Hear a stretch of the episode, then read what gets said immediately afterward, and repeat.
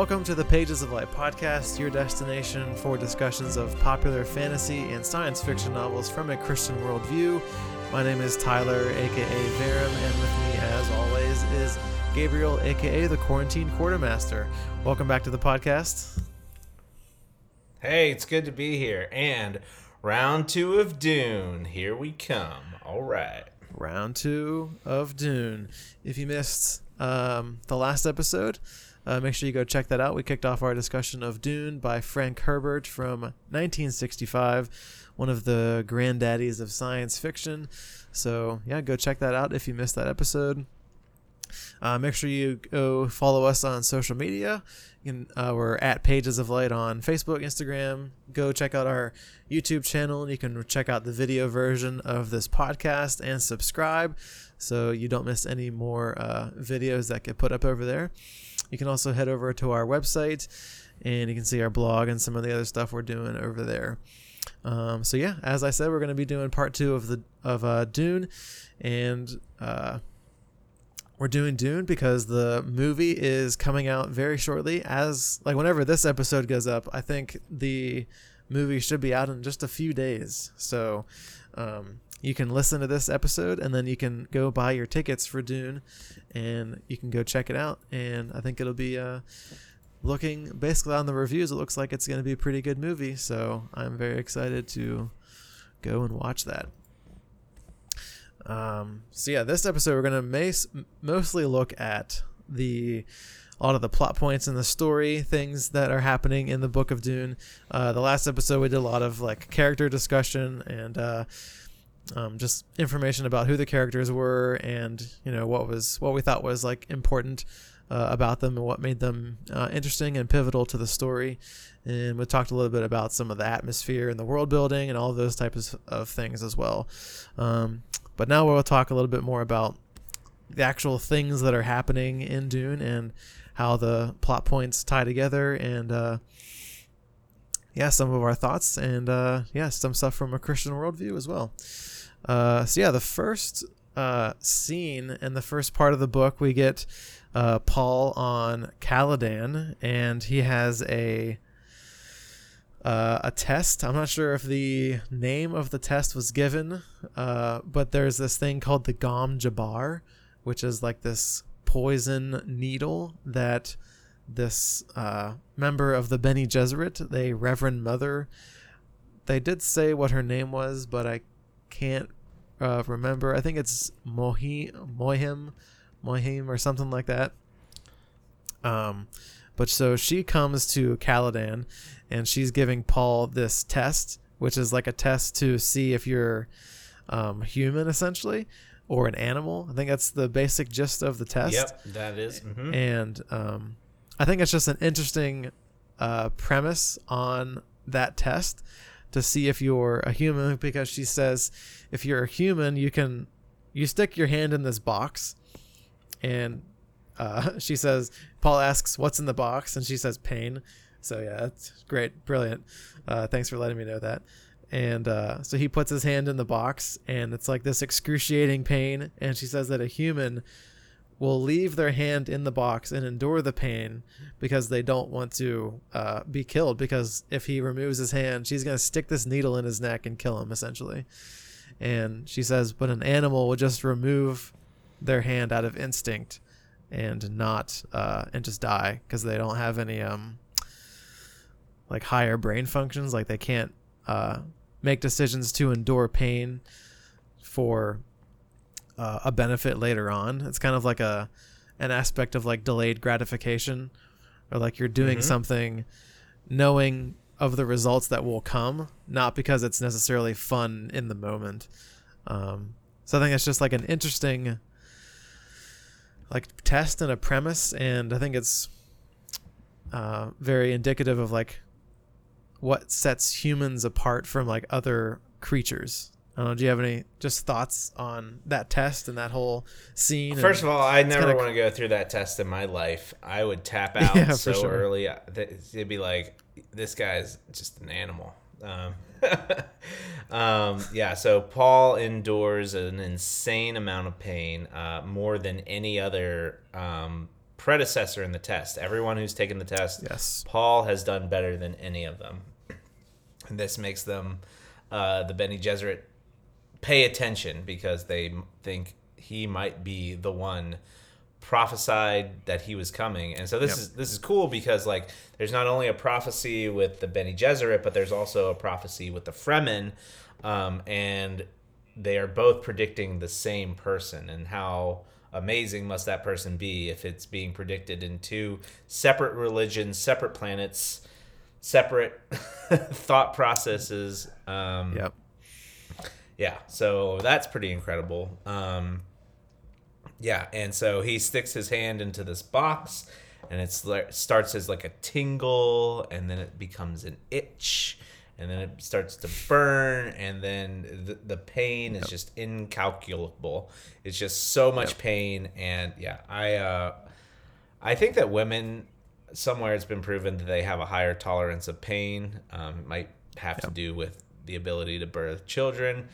Um, I personally have had kidney stones, which um, I had a mother, like I'm, a school teacher, so um, like uh, a mom told me she had kidney stones and she had given birth, and she said that they were like neck and neck for how how painful they were. My my my kidney stone only lasted for like a day before I passed it, but whew, that was that was some crazy pain. Um, yeah, so I I definitely would wuss out on that. So I'm glad Paul had to do it and not me. Um, yeah, that's my thought on the test.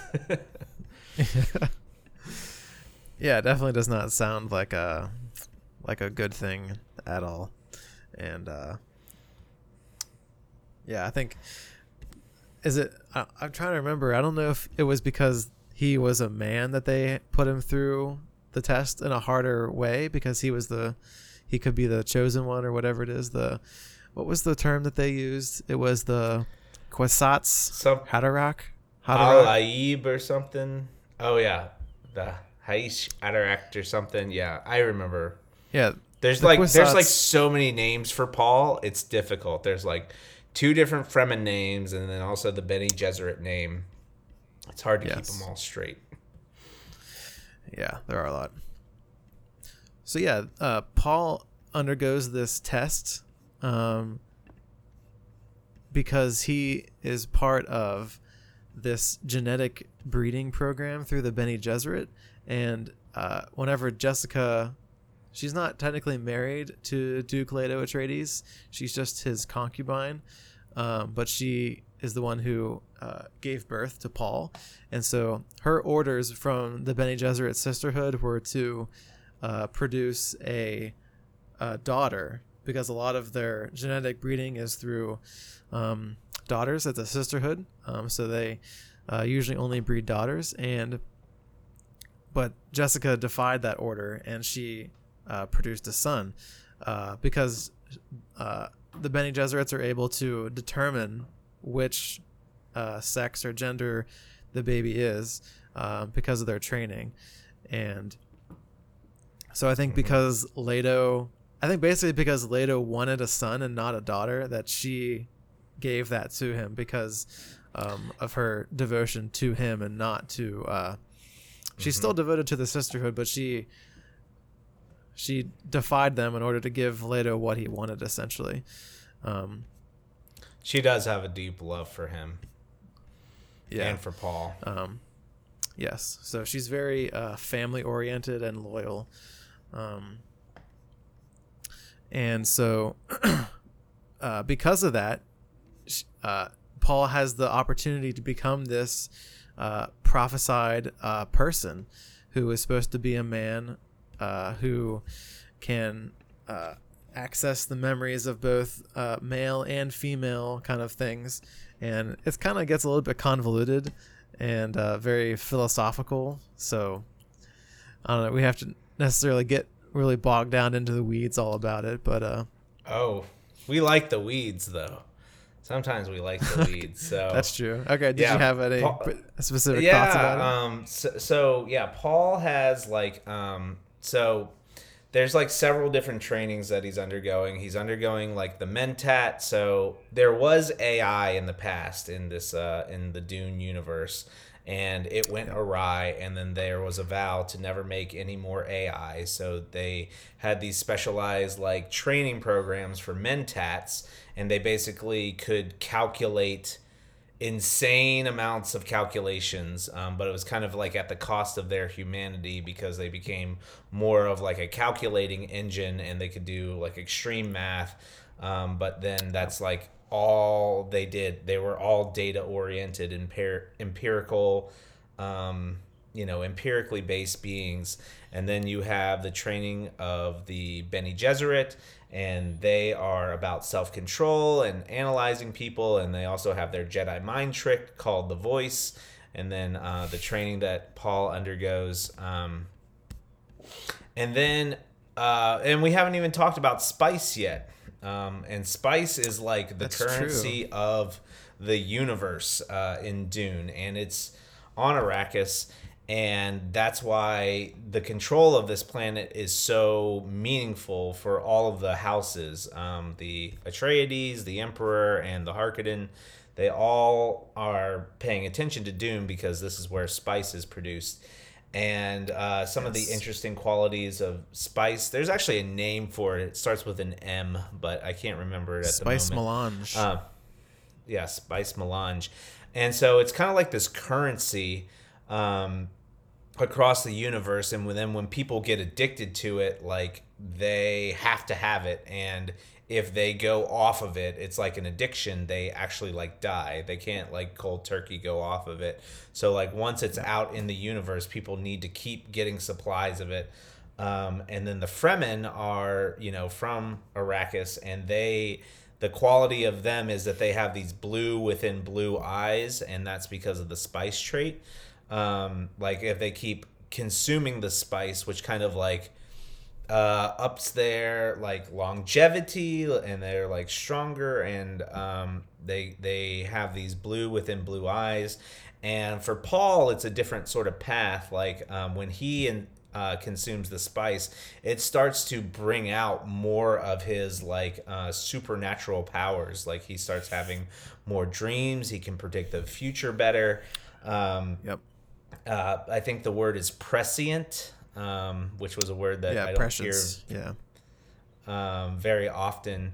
And uh, yeah, because he's consuming the spot, and and when he is, you know, we're gonna talk about him being on Arrakis and being lost, but um, yeah, as he starts putting that more and more into his diet, his uh, abilities start to develop more and more, and so you kind of see that, you know, he has these um, abilities that are kind of latent at the beginning of the book, and then they start becoming more and more prominent throughout the book um, because yep. of his spice ingestion. Um, yep. Yeah. So. Uh, and and yeah, so he has a bunch of different skill sets. Um, he's also a, a, trained fighter, um, but he also has these like supernatural powers that uh, come, you know, as he becomes Paul Muad'Dib, uh, the leader of the Fremen and um, the chosen and the predicted one, um, he slowly becomes more and more that person as he uh, incorporates spice into his diet. Mm-hmm. Yeah, it's actually interesting towards the end of the book uh, because after he's been there for so long, the spice's effects sort of start to wear off because his body becomes more and more used to it so that he doesn't get as many dreams anymore as he used to because his body's now like, oh, this is just the way it, it normally is. So it uh, starts to actually like dull his abilities and not make him as um, able to use that prescience and to be able to see things that are going to come in the future. And so that's when he has to take that like drastic measure where he takes that uh, that water um, that the Bene Gesserits would normally use to become Reverend Mothers, I think it is. Something along those yeah. lines where he does and, it, and no but he's not supposed to. and it's like survive that test.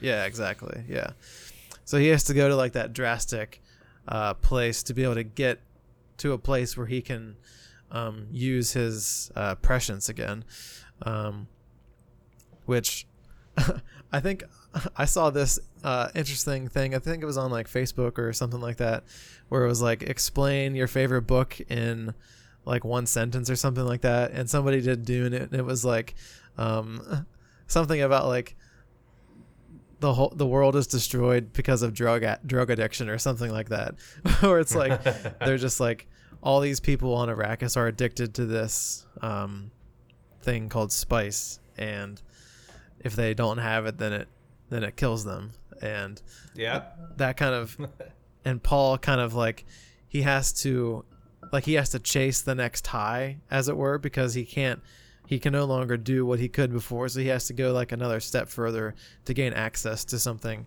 um, that's even deeper than it uh, uh, than it was before yeah i think that pushes him even further in his abilities because it's not like it's not just the spice it's like um I mean, it's it's what transforms the Bene Gesserit into the Reverend Mother or whatever. Um, yep.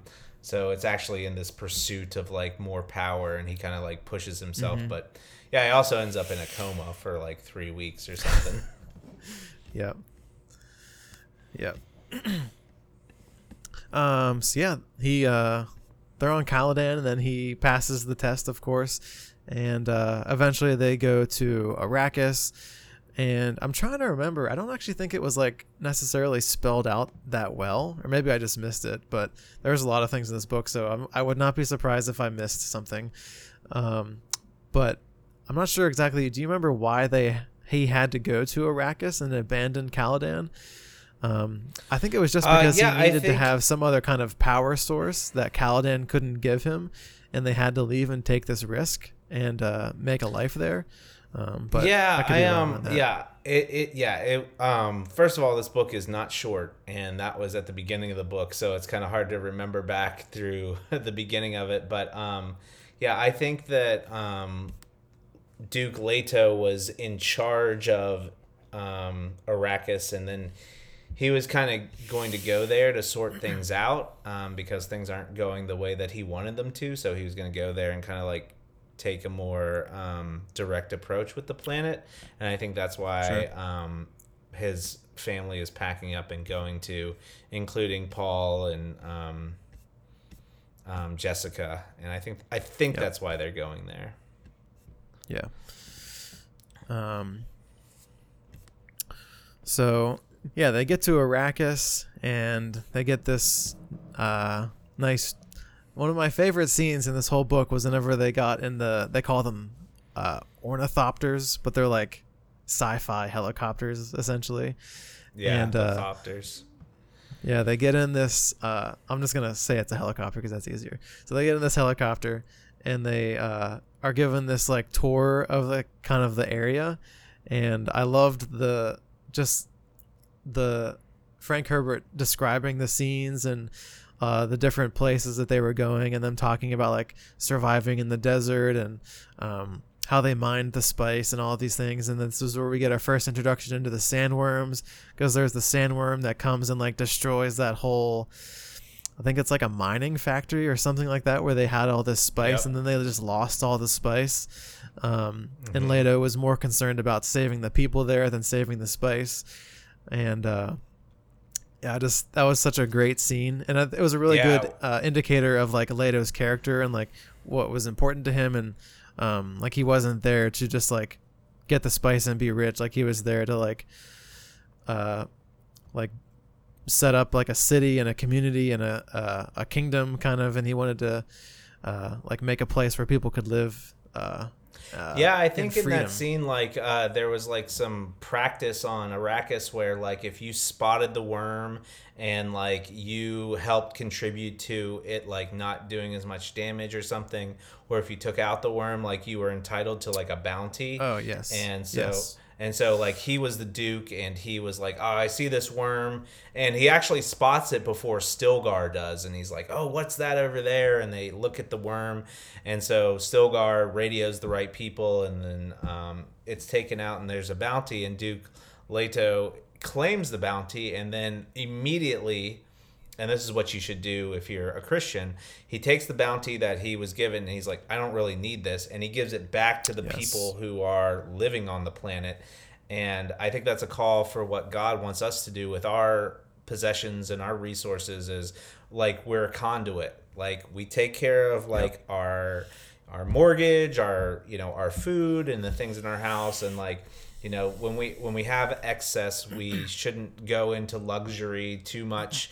Um, but like you know you can have nice things but at the same time like are you yes. working for god are you like letting yourself be a conduit of like i have plenty let's give the plenty out to other people and help them mm-hmm. um, and yep. duke leto does this right away and you can see the benefits because i think it's stilgar's like um, like thought process or I, I don't know whose it is but they they were observing duke and they were like yep. oh like he's building relationships already like he's been on the planet for a very short time and he's already giving yep. back to the people and like that's that's the way god intends it to be like if you if your cup runneth over um, then you you kind of like continue the train you you're a conduit of of the resources that god has given you to shepherd and you just pass them on to yes. the people who need them um, and yep. that's a that's a good way to to earn friends and to and to give back to the community.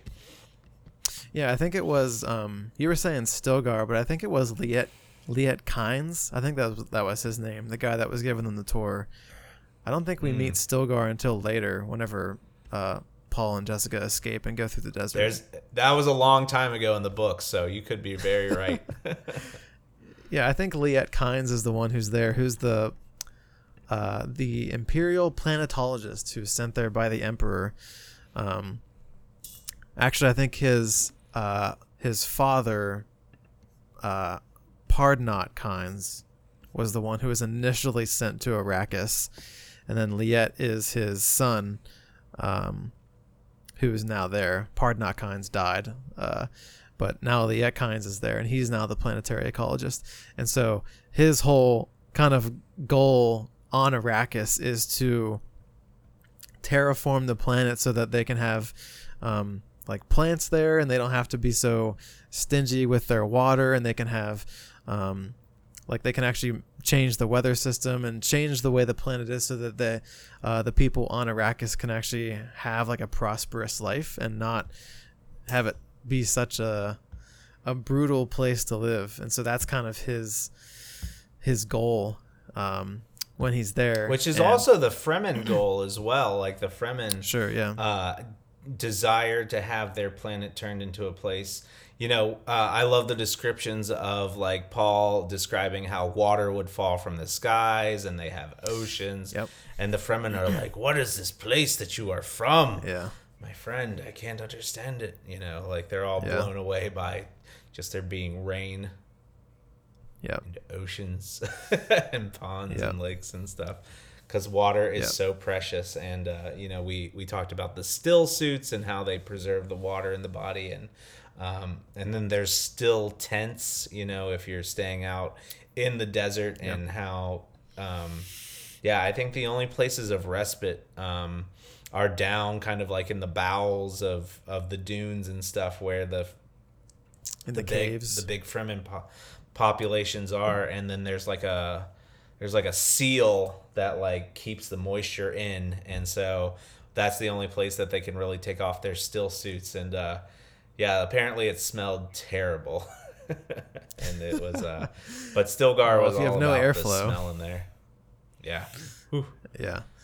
Um but yeah, going on with the Liet Kynes thing and uh, Leto doing that thing with the spice where he gives it back to the people that was mm. something that where Kynes was like, yeah, I really like this Duke, and that uh, like leads into a, a part of the story towards the the the uh, end of part one where he helps uh, Paul and Jessica escape from the Harkonnens because he because of that impression that Leto had given Kynes, and he was kind of on the side of the the Atreides family and not the Harkonnens because he saw that the Atreides were coming there to like make life better for the people of Arrakis and the Fremen, and the Harkonnens were coming there to make life harder and destroy things and um, like kill the kill the people. The Vladimir Harkonnen has uh, one of his nephews, Rayban,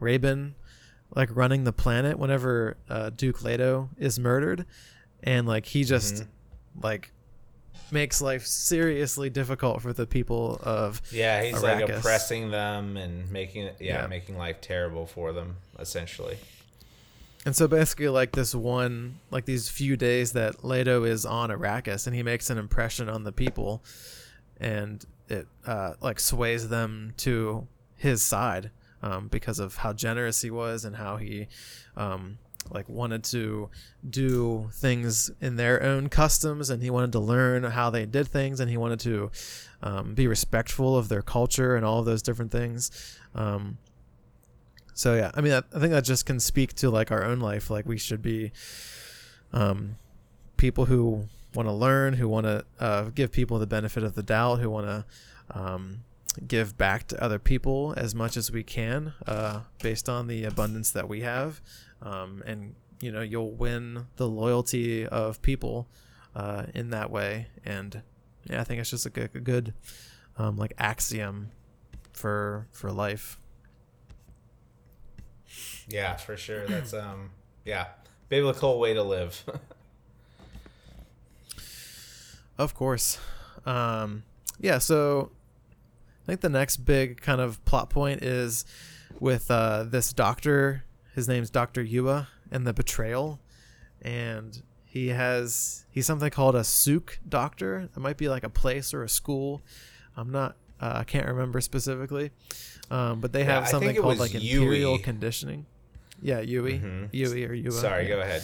Um, yeah, but he has like imperial conditioning, which means he's like he's not able to like um go like betray his orders and the people that he's been uh, charged with serving, and somehow the Harkonnens have figured out how to break him essentially, and essentially they've like kidnapped his wife or his I'm not sure if it's his wife or just like his his lover, um, and he does he basically doesn't wife. want anything to happen to her.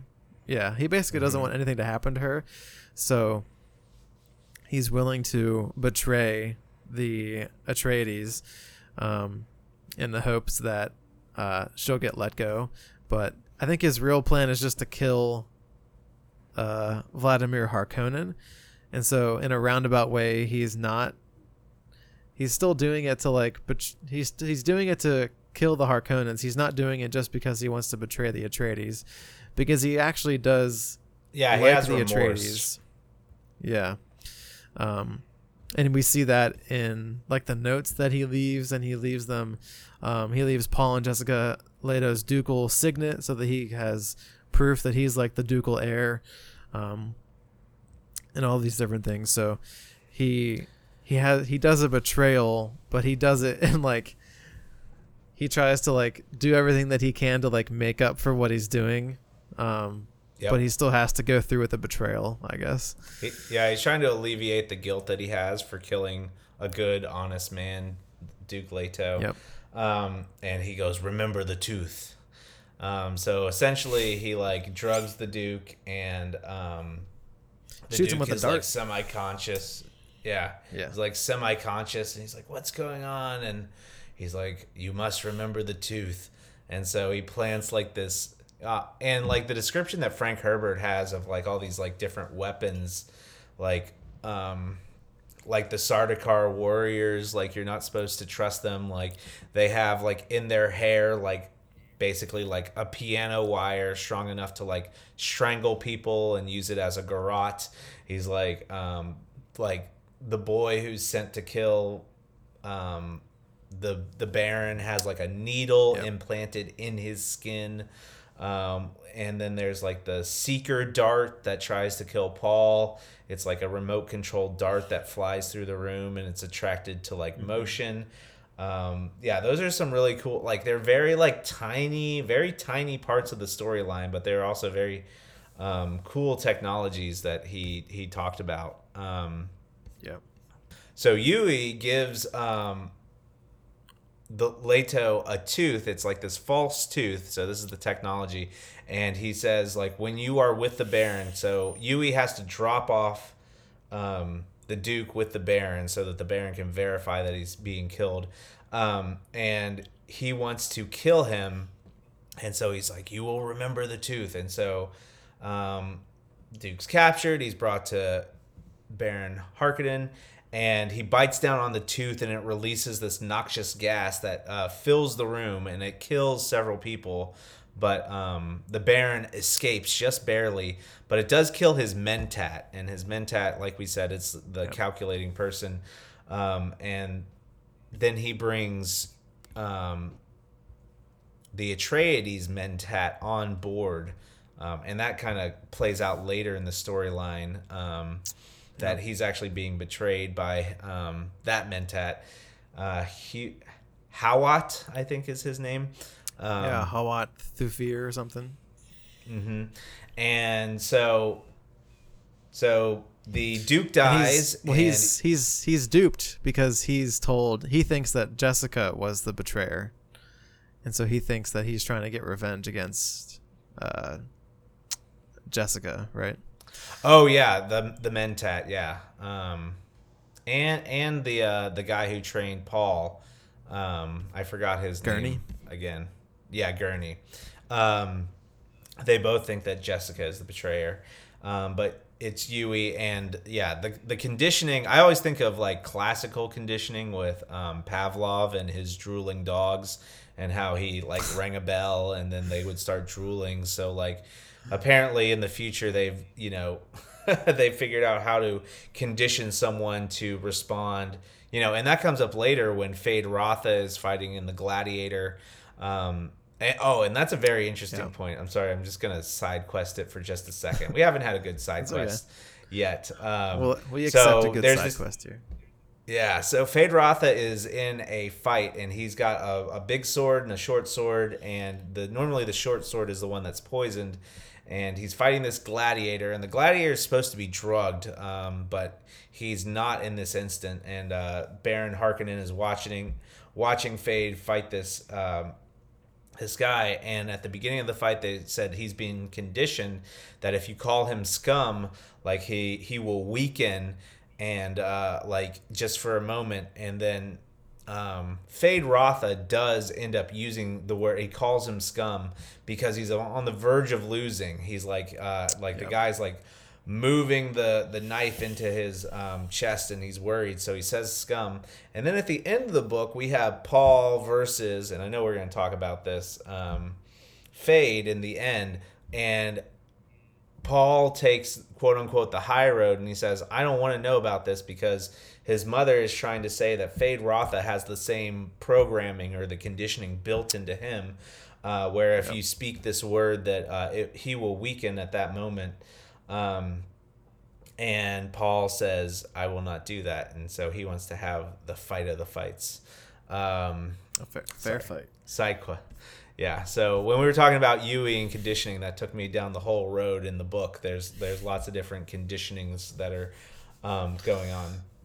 So Yueh ends up getting killed by um, and he he thought that was going to happen. Um, so he's like, "You will rejoin your wife in hell." I don't know, and then they they kill him. Um, so he he yeah. expected to die, but that is why um, Paul and um, and at that point, Paul and Jessica are captured, and they are bound, and they're put in the thopter um, because Baron Harkonnen is worried about the soothsayers or the um, the truth tellers um, that work for the Emperor, and he um, tells Feyd-Rautha, you know, if you're going to survive in this, you know, this world where plans within plans within plans exist, you have to be able to say with complete truth that you didn't. You have to keep your hands clean, um, which is interesting yep. because, like, you know.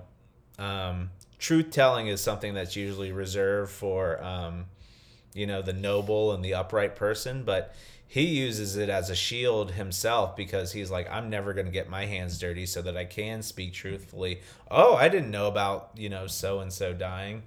Um, you know my i didn't kill them. That wasn't by my hand and he can say that honestly. So mm-hmm. you know that you know that comes back to god and there is power in speaking the truth.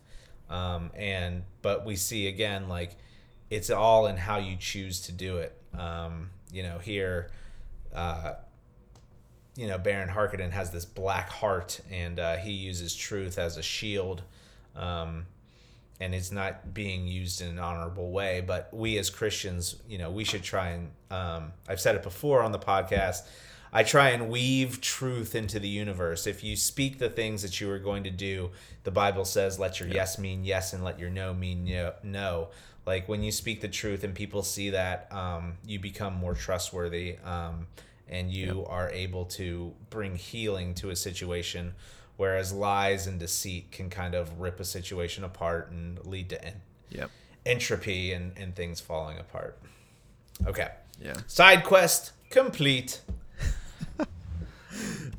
well, it's kind of like that uh, be the change you want to see in the world. Like you mm-hmm. can't uh, you can't change the world by just like thinking about it. I think that's like you have that's to actually saying. Oh, is it Gandhi? All right. I think it's Gandhi. Um, yeah yeah, like you can't you can't change the world by doing nothing and just having idealistic thoughts. Like you have to take action. You have to um, bring people alongside you that can help make the change. And uh, so, yeah, definitely. And I also think that just like you know, you being the change in the world, it's like, um, like I think people, like when you're in a position and you tell people how they should act and then you yourself act differently like that doesn't hold the same weight as if you tell someone yeah. how they should act and then they see you living it out um, you know like oh yeah, we need to do something over here yeah and you can't just you know your words ring hollow if you're not actually doing it. Yeah and that can be seriously detrimental to sharing the gospel because how many times have you seen instances where uh, like you'll see Christians doing or so-called Christians doing things and you're like man, if you if people if non-Christians see Christians doing X thing that people know is wrong, then how much more are they going to just write off um, the Bible and what Christianity has to say?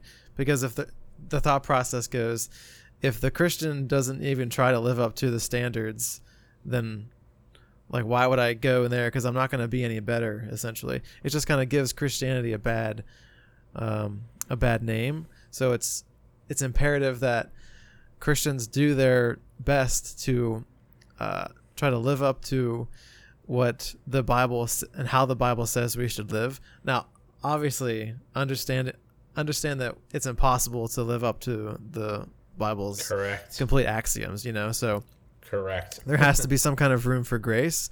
Um, There's all there the room is, for grace. Thank you, Jesus. That's right. But there is something to be said for like, um, uh, what's the the passage in James? I mentioned it uh, before in the podcast where it says, "Faith without deeds is dead." So you have to you have to be doing some kind of actions and some kind of deeds to show that you are a Christian. So that way, people know um, that you are different and that you have chosen a different way to live your life and that you have been changed by the faith that you have in Jesus. Um, so you have to do, uh, you have to take action in order to show that uh, from people. Words can just anybody can say words, but it's what you do that really that really matters. Um, yeah, and we talked so. about a little bit on the last podcast, like how um, you want to, like, um, you want to be in, in that mode of like self reflection of, of like how how do I change myself to be, like to bring. Uh, there's there's a good scripture on like you want to surrender every thought to God and to um, to walk in His ways. Um, and yeah, a lot of times we have Christians that um, don't do that, and and I'm I'm guilty just as you know. Yeah, of course. I'm not a person. Ever, I'm everybody's person guilty of not living not up. Cast, yeah, yeah. No one can live up to God's expectations, but that's why we have. Let grace. him who is without that's sin cast the first stone. Right. Correct. I always try and think of that, like whenever something's going bad.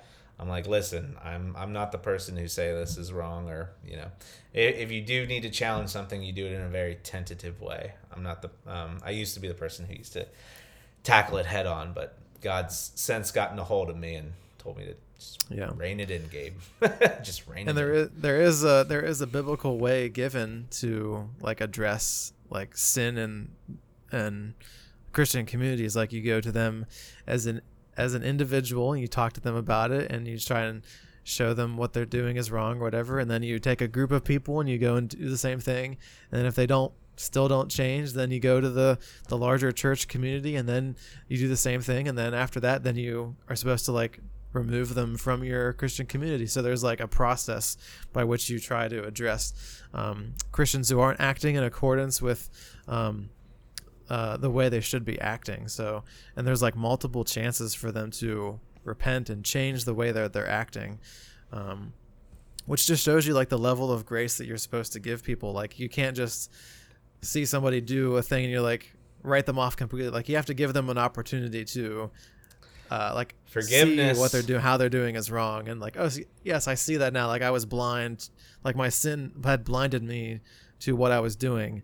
And now that you have enlightened me and shed light on this situation i can now see how I was acting was wrong. Um, so, but you have to give people that opportunity. You can't just cast them away at the first sign and first action of uh, um, something that's bad. So, yep, for sure. All right, now the side quest is completed. Yeah, complete. um, yeah. So we left off with Yueh killing, uh, well, not killing. Well, yeah, I guess, I guess in a roundabout way he did kill Duke Leto, but um, he didn't. Uh, technically, Leto killed himself, but we're getting into semantics there, though. Um, so because we bundled him up and delivered him for yeah, death. Yeah, he delivered him like a pig to slaughter. Yep. Uh, so because of all this stuff that's happened and the betrayal, uh, the Harkonnens come in and with all their forces and um, Sardaukar troops that are uh, dressed as Atreides soldiers. So they're Imperial soldiers, but they look like Atreides soldiers, which just makes it uh, hard to distinguish, and they're able to uh, take over pretty quickly. And so that means that Paul and Jessica have to flee, and they have to get out of there, or else they're gonna be they're gonna be next because the Harkonnens want to take out the the Atreides line, so they're no longer a threat on the um, on the political. I think they were uh, disguised scale. as Harkonnens. I think they were Sardaukar disguised as Harkonnens because oh yes, in the long right. run, I think the Emperor did yes, not right. want it known that he was taking out Duke Atreides, and so yes, uh, him and uh, the Baron were in cahoots, saying like, "Oh, you can." I will support you in this taking out of Duke Leto, but my Sardaukar can't be recognized because they when yes. people see Sardaukar, they know it's the Emperor's will that's being done. Yeah, you're right. That was my mistake. How dare I get one small detail in the Book of Dune wrong? hey, that's you know impossible. What? I'm I'm sure we got other things wrong. That was just one thing. I was like, yeah, I, I think it was the other way. If you saw something that we said that was wrong, leave a comment on the video. Leave a version. comment. Oh, we're we're begging for punishment. Not really, but but no, don't be too harsh on us. Don't be too harsh. Um. Yes, this is where we see uh, Jessica and Paul. They get out and they get to this uh, thopter and they're able to fly away and they're trying to escape from the Harkonnen soldiers and they fly right into this uh, uh, big desert storm yep. and uh, they somehow escape. And this is where uh, they crash the thopter and they uh, get out unscathed. And this is where they make the long trek across the desert and they try to survive with their still suits and in their little tent and their pack and all this kind of stuff. And uh, then they get to the the caves where they meet the the Fremen people. And we talked a little bit about this before in the last episode where uh, they meet Stilgar and Jamis, and Paul has uh, the showdown with Jamis, and he kills him, um, which basically gains him like entrance into the Fremen culture. Um, so we talked a little bit about that in the last episode. So listen to that one if you want to hear us talk about that.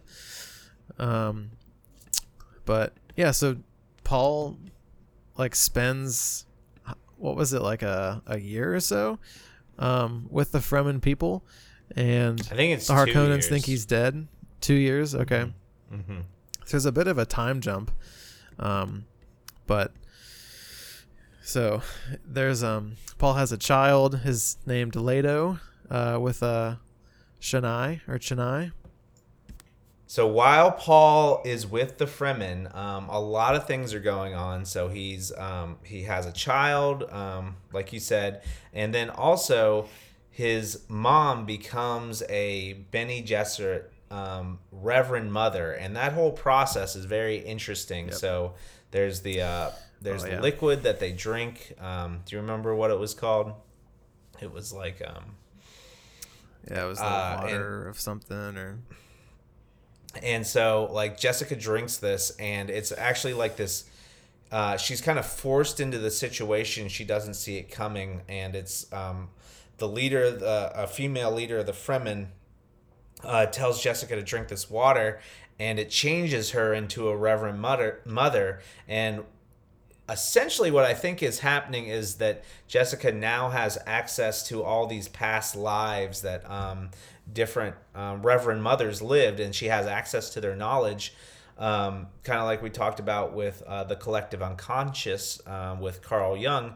And but what is undisclosed is that she is pregnant at this time with Duke Leto's other child, which is a, a female, and even though she's in the womb, she is also changed. And then they uh, Frank Herbert goes in and describes that. He he's like that little girl comes out and she's saying, I didn't know who I was because there were all these other women basically throughout history and previous generations all speaking to me and like um, and I kind of had to figure out who I was. And she's she grows up Fremen so she's like a warrior four year old crazy girl.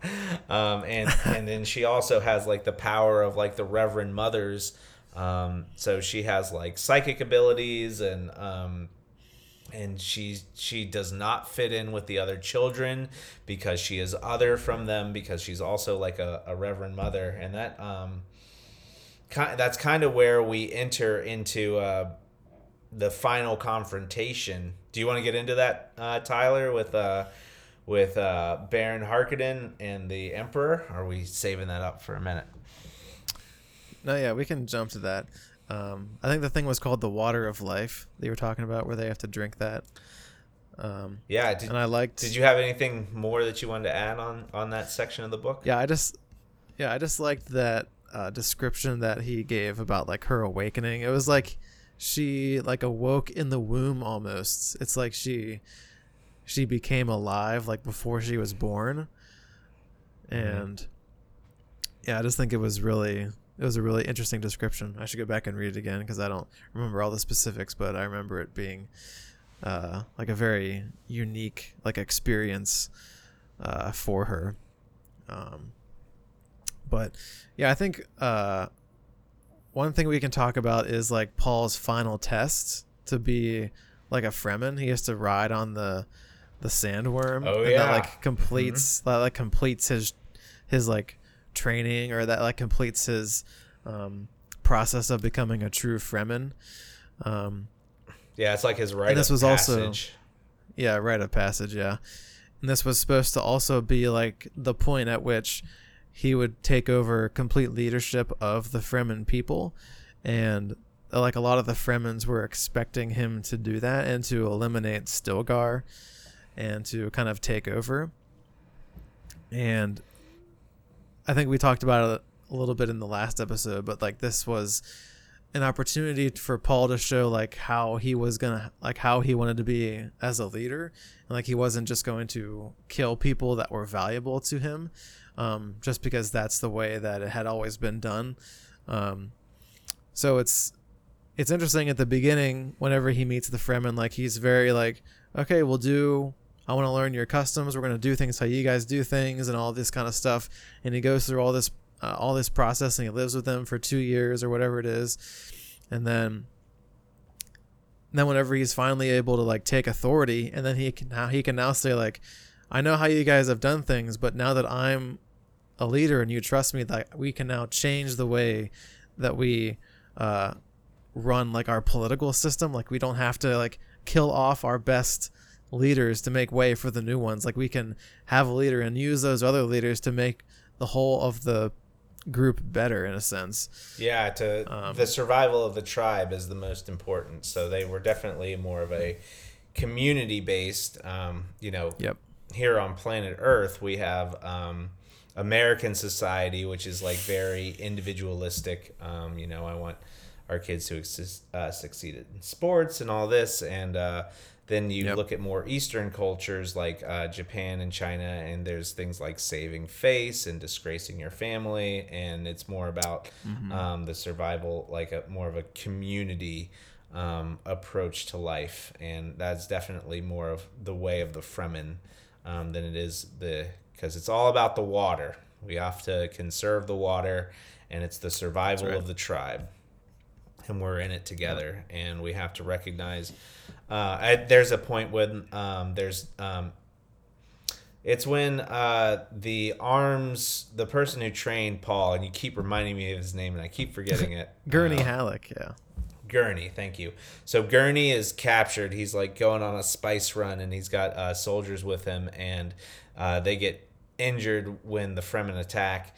And um, I think it's Stilgar. He's like challenging Gurney like don't your people know when like they won't survive and you know you have to cut your losses with your injured soldiers like why would mm-hmm. we take care of someone we know is going to die like their yep. water could go back to the tribe um and you know it's it's such like a like a foreign concept to us i think as americans yes. um that like like sometimes we do have to cut our losses and, and just and go from there and and that's just the reality of living on Arrakis is um, mm-hmm. there is not water, and we must survive. Um, so, yeah, definitely yeah. a clash of cultures there. Um, and I do like the sandworm. Um, yeah, I forget how exactly that he uh, described it, but basically they're going to be riding sandworms and they have these kind of like hooks and they're able to like reposition and when the hooks are like attached to the sandworms. Like they don't want to go back under the sand for some you know i think they might be hurt or damaged or something um, but yeah that's how yeah. um, and and paul is even called out when he gets on it.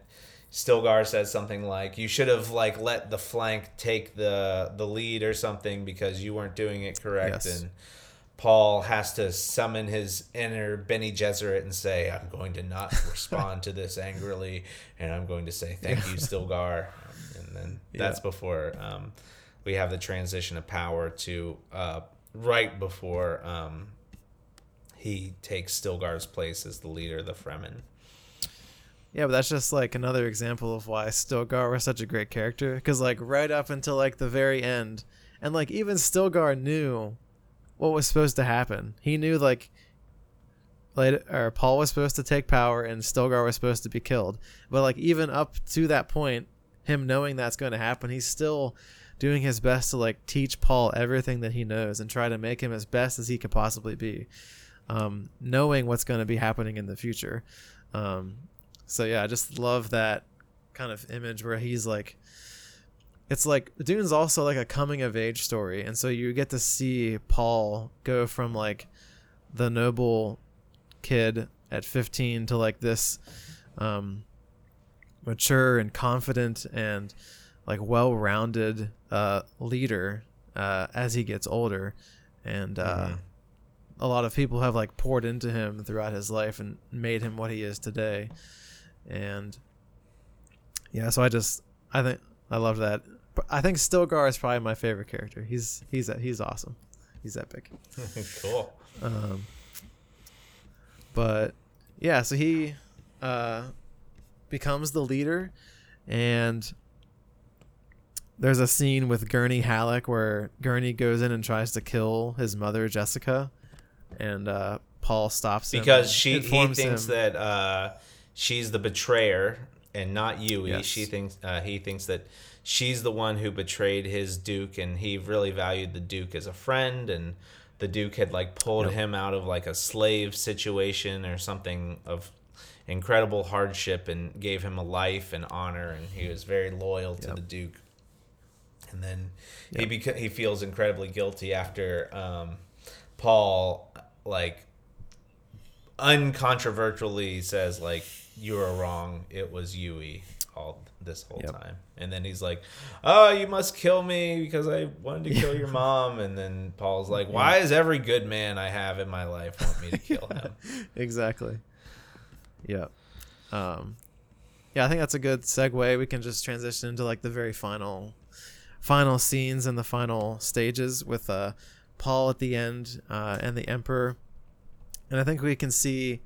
It's interesting, like he, the people who are his uh, his allies and his friends, he's very gracious with, and he doesn't want them. He gives them second chances, and he says, "No, I'm not going to kill you. Like, why would I kill you? You're useful to me. You're uh, my ally and my friend, and all these different things." But with his enemies, he is like ruthless. So there's like a stark dichotomy between how he treats his en- or treats his friends and he treats his enemies, and they're like completely different. Um, because towards the end there's like this final kind of battle scene where uh, the Fremen are using like the cover of this massive sandstorm, and they come in on these like riding worms. I, whenever they make this part of the Dune movie, I'm gonna be super uh, stoked to watch that scene because that's gonna be epic. Um, but they go on in on these sandworms and they like lay waste to the the Harkonnens and the Sardaukar and all this stuff. And Paul yeah, gets on. Gonna be really cool. I think he gets on the Emperor's ship. Is this where this all takes down or goes down at the end? I think it's on his ship. Yeah, um, I think so. So um, the Harkonnens had come to the planet kind of like with the idea that they were going to go in and like subjugate the Fremen like really easily, and they um, or they were exploring um, some intelligence that there was like people in like the southern part of Arrakis and they were exploring that, and so they sent like five like like convoys full of uh, Sardaukar soldiers, and then they all get killed.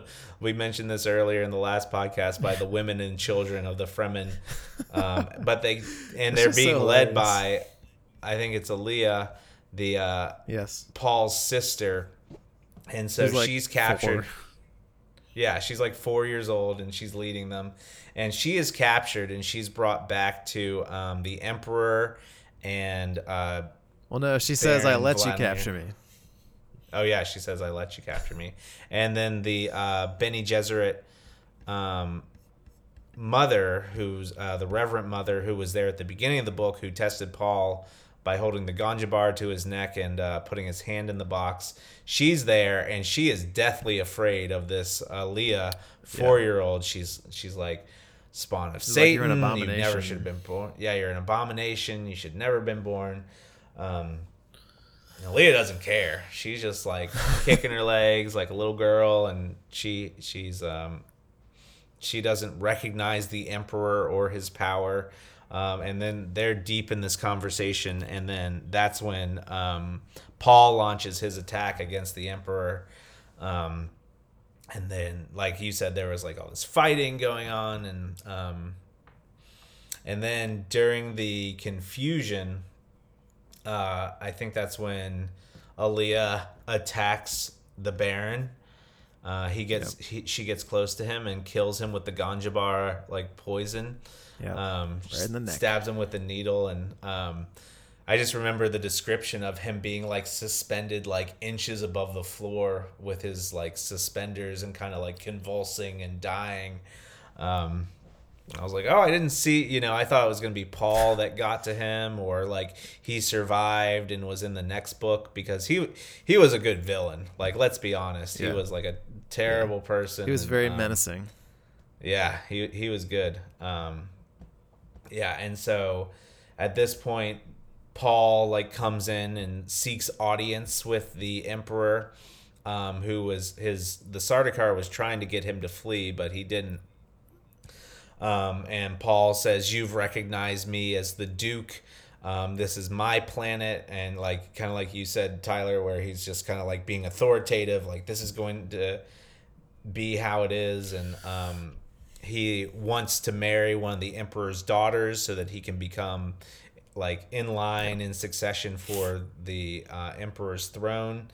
Uh, and then that I think is when Feyd-Rautha enters the picture and um, challenges his cousin. And there's this whole thing where oh yeah, the um, reveal where they're blood related. Yeah, yeah, they're blood related. So um, Paul is part Harkonnen, which I didn't understand that part, but it was in there, and um, and so like he's he is like uh, the blend of everything. Like he's the Bene Gesserit, he's the Paul Muad'Dib from like the Fremen. He's the chosen one, um, and he's got his his magic stuff. And anyway, that's when they, um, you know, are in the one on one battle, and Paul chooses the high road not to um, know Feyd-Rautha's conditioning word, and then, um, yeah, then the internal monologue where the two are fighting is really good, um, and they're deciding how they're gonna like take each other out, and um,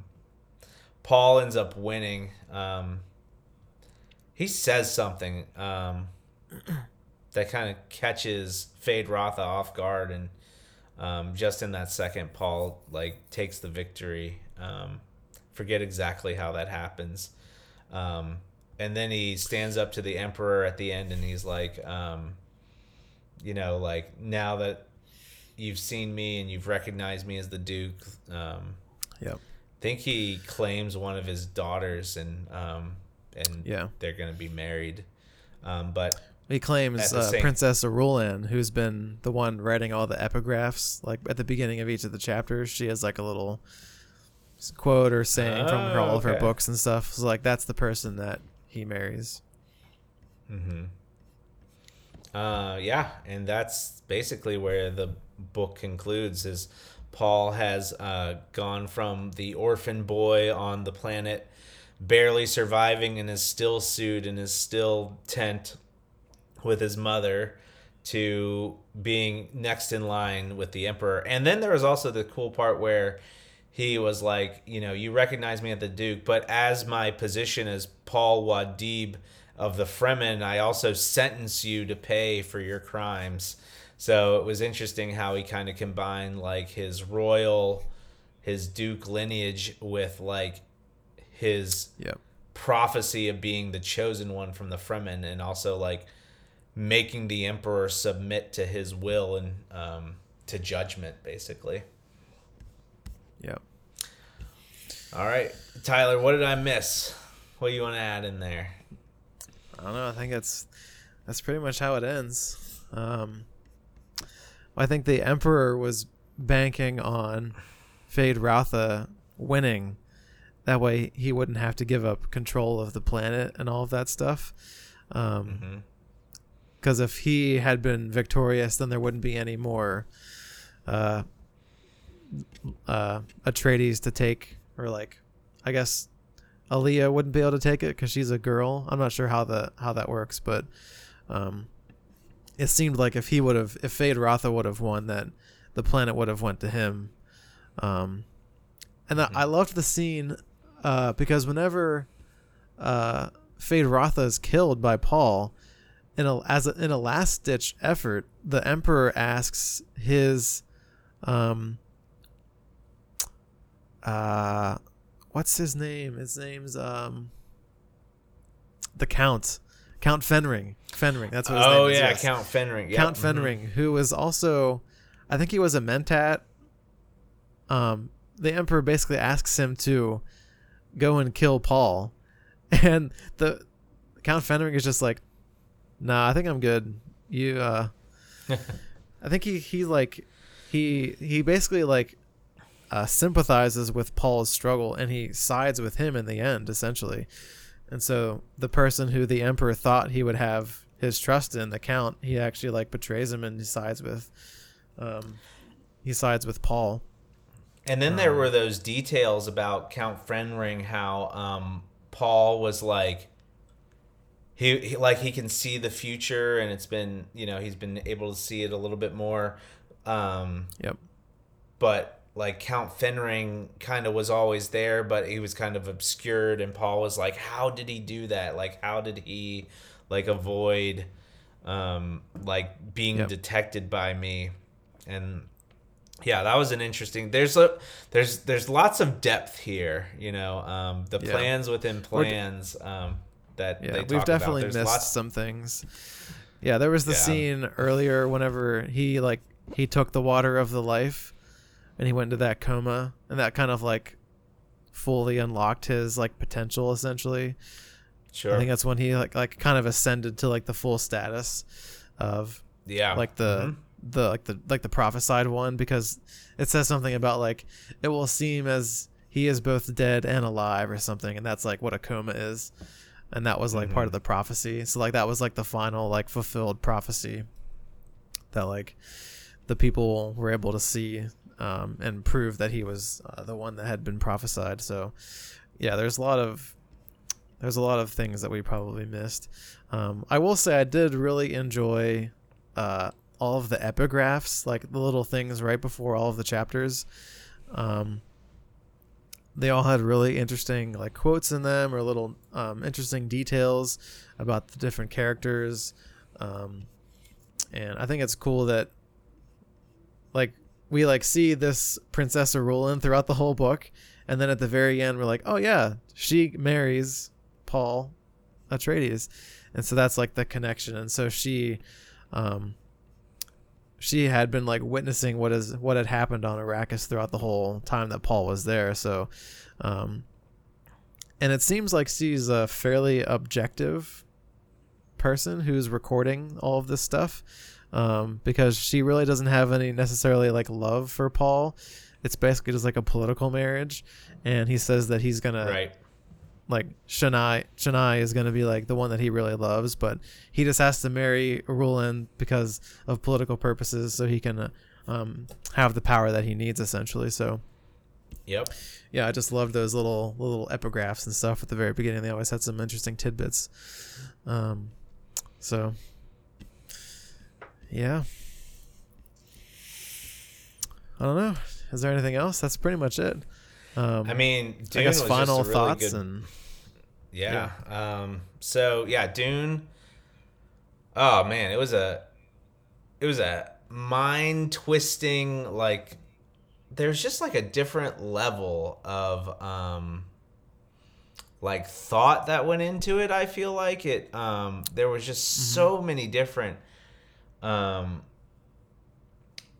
like again, I just think of the plans within plans, like Frank Herbert's, like weaving yeah. uh, like it was just so intricate and there were so many details and like there's a bigger picture that I definitely feel like I missed um, reading it. And I even like you know I do listen to it so I went back and I listened to it some more but even after listening to it several times like I don't feel like I'm scratching the surface of of of what is contained in this book because I feel like there's so much more. Yep.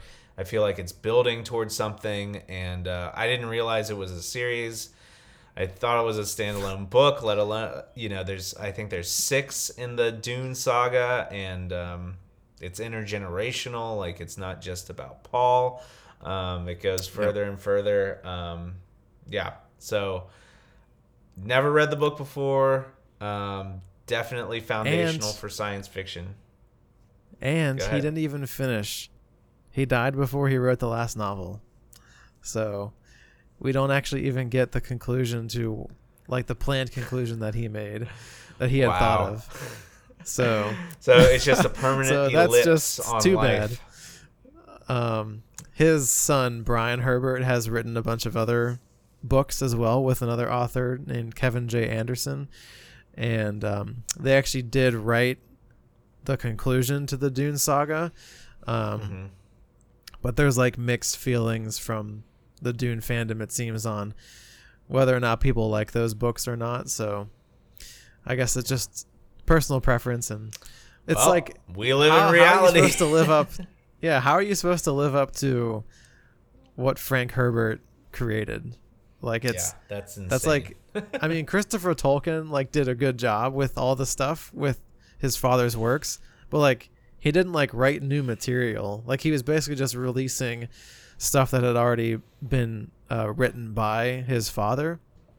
Mm-hmm. So yeah, no, it's it's a pretty big undertaking to try and like write new material and have it live oh, up to the sure. expectation that the original had. So, um, yeah, for sure. I guess props to them for trying and trying to finish the the uh, work. Well, maybe when we get there but... in six years, Tyler will will have an opinion on whether we thought it was good or not. That's right. But I I am looking forward to like reading the other books because yeah, like you said, it is intergenerational.